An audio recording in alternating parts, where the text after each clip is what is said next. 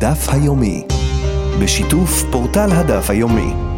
מגיש דובי שחור.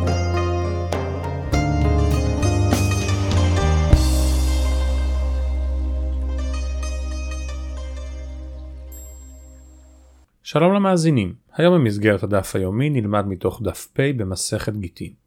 היום בדף מונה המשנה סוגים שונים של פסולים מדרבנן בנוסח הגט וההשלכות ההלכתיות שלהם. אחד מן הפסולים שמופיע במשנה הוא כאשר הסופר שינה את שמו של הבעל בגט או את שמה של האישה.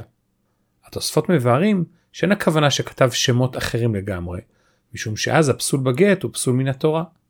תוספות מבארים שבמשנה מדובר במקרה שהיו לבעל שני שמות בשני מקומות. במקום אחד מכנים את האדם בשם אחד, במקום שני מכנים אותו בשם אחר.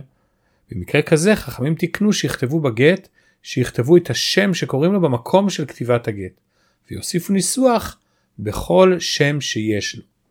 אך משנתנו מדברת במקרה שהסופר כתב את השם שמשתמשים בו במקום אחר ולא במקום של כתיבת הגט, ולכן הפסול הוא פסול מדרבנן.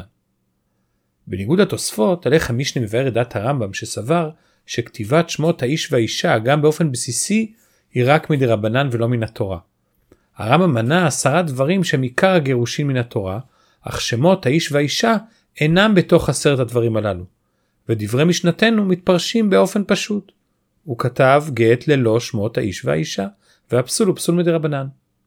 הלחם משנה למד מכך שהרמב"ם מנה את הדברים הללו ולא מנה את שם האיש והאישה, הוא הבין שהרמב"ם סובר שלפעמים ניתן לסמוך על ידי המסירה בלבד, גם ללא כתיבת שמות האיש והאישה, אלא רק אם כתב לה, הרי את מגורשת ממנו ומותרת לכל אדם, ומוסר לה בנוכחות עדים, ואז היא מגורשת מן התורה. כי העדים רואים מיהו האיש המגרש ומי האישה המתגרשת. אף על פי כן, תקנו חכמים לכתוב בגט את שם האיש ואת שם האישה, כדי שהדברים יהיו מבוארים מתוך הגט ממש. ואם לא כתב את השמות, הגט פסול. וחכמים החשיבו את הילדים שיוולדו לאישה לאחר מכן מאיש אחר כממזרים, ונתנו לתקנה הזאת תוקף משמעותי. האור שמח נקט בגישה אמצעית והוכיח מדברי הירושלמי ששמו של האיש חייב להופיע בגט מדאורייתא, אך שמה של האישה רק מדרבנן. אחרונים כמו הבית שמואל הוכיחו מלשון השולחן ערוך שפסק ששם האיש והאישה בגט הוא חיוב מדרבנן ולא מן התורה. דיון מעניין בנוגע לשאלה הזו הגיע לפני אב בית הדין הרבני בבאר שבע הרב אליהו אברג'ל.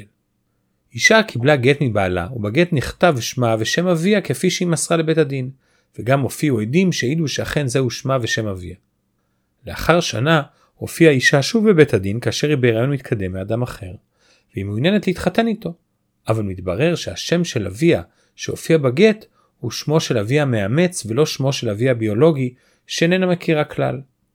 נשאלה השאלה האם הגט שקיבלה הוא גט כשר, ואם הוא פסול, האם נחשיב את העובר שייוולד כממזר.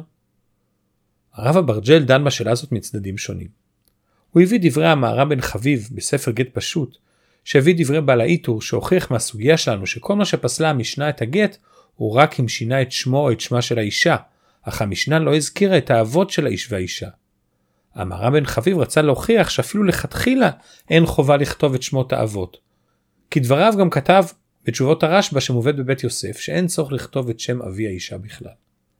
הרב אברג'ל הוסיף להוכיח מדברי הרמ"א בחושן משפט בסימן מ"ב שאדם שגידל יתום בתוך ביתו וכתב עליו בשטר בני או שהיתום כתב על אביו המאמץ אבי השטר לא נקרא מזויף והוא כשר משום שהוא האדם שגידל אותו מחשיבו כאביו. ולכן מסקנתו היא שאומנם לכתחילה בגט יש לכתוב את שם אבי האישה ושם אבי האיש, אך בדיעבד לדעת רוב הפוסקים אם לא כתבו את שם האב וניתן הגט הגט כשר ולא כותבים חדש. במידה ושינה את שמו של אבי האיש או את שמו של אבי האישה, נחלקו הפוסקים, אך לגבי שמו של אבי האישה הקלו יותר. במקרה שלנו, שם אבי האישה הוא שם אבי המאמץ, שיש להקל בו יותר כפי שהזכרנו, ולכן במידה והבעל יסרב לתת גט נוסף, מדובר על שעת הדחק ויש להקל, ולא להצריך אותה בגט, ובפרט בגלל שהיא מעוברת. אם נחמיר יש חשש לסטטוס של התינוק שייוולד שיחשב כממזר, ולכן שבע אל תעשה עדיף. הרב שילה רפאל, זכרונו לברכה, ציין שראה בעצמו כתב יד של הרב צבי פסח פרנק, רבה של ירושלים, שפסק במקרה דומה באופן הזה.